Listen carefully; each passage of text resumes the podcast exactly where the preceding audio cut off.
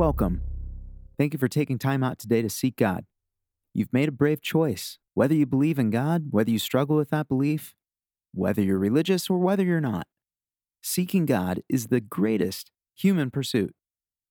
We're taking the risk together that God is there and wants us to pursue Him, and the journey will be rewarding. In the time we have together, we'll worship by praying, reading scripture, and reflecting. This time is for you to seek God. I'm only here to help. If you're able, free yourself of distraction. Calming our bodies and minds is not only relaxing, but it reminds us of our own limits and that a non physical God is sought in non physical ways. But what really matters is that this time is set apart and is unique to the rest of the events in your day. So once you're comfortable, let's begin. Close your eyes and take a breath. You're about to speak to the Creator of everything. And this is not meditation, which is turning inward into yourself. Prayer is intentionally reaching beyond ourselves to the source of everything. We're reaching into the void, and what will happen is unknown. But that's where all adventures are. Now speak out loud or in your mind. God is not limited to what is spoken, He knows even your deepest thoughts. So express your intentions. You can say, God, Jesus, Holy Spirit, show me who you are. Take a moment and express these thoughts to God in your own way.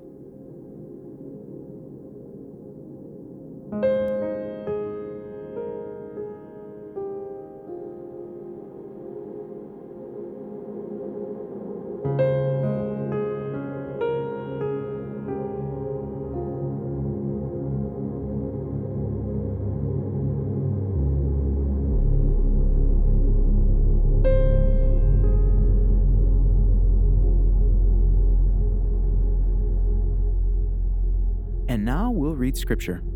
We read Scripture because we believe that God has communicated and that He's revealed Himself to people who have written down their experiences for our benefit. We don't have to understand it, we don't have to be Bible scholars, but it is important that we receive it and believe that God communicates. Today we'll read John 15 26, which says, When the counselor comes, the one I will send to you from the Father, the Spirit of truth, who proceeds from the Father. He will testify about me. These are some of Jesus' last words before the cross. Imagine what would be on your mind before your imminent death. Would it be important information for those you care about? For Jesus, this was absolutely the case. You and I are so used to the idea of there being a Holy Spirit, even if we hardly understand Him, that it's difficult to appreciate what Jesus is saying. He's about to go away, He's about to die.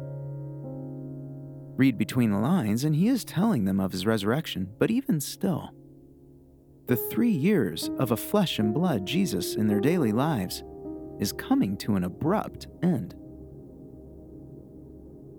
And yet, Jesus says it's to their benefit that he leaves so that the counselor can come. Let's notice a few things.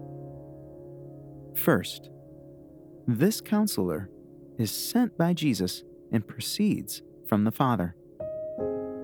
As Jesus is the interface of God to humanity, so the counselor is the interface of God to our spirits. Second, a counselor gives guidance. That's what the Spirit will do. And where will He guide us? To Jesus. Lastly, and this is challenging because all of our senses are tuned to the physical, we would be understandably mistaken to assume that a flesh and blood Jesus standing before us would be the best thing. And yet, there is a spiritual reality far more dense than the physical. And it is to this reality that Jesus speaks when he says that it's better that he go so that we can have the Spirit. Do you believe this? Our physical senses are challenged by Jesus' words, but our spirits are made alive in God because of it. Holy Spirit, it's almost odd to pray to you, but I must take Jesus at his word. Will you guide me and counsel me into the truth of God?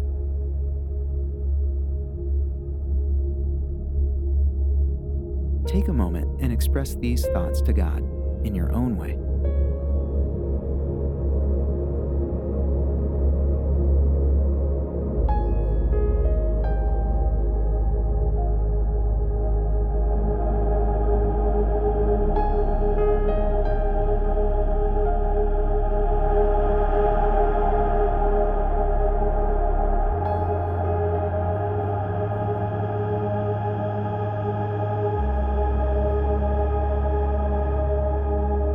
Thank you for taking this time. Feel free to stay as long as you like. May God bless your day, and I look forward to being here with you again next time.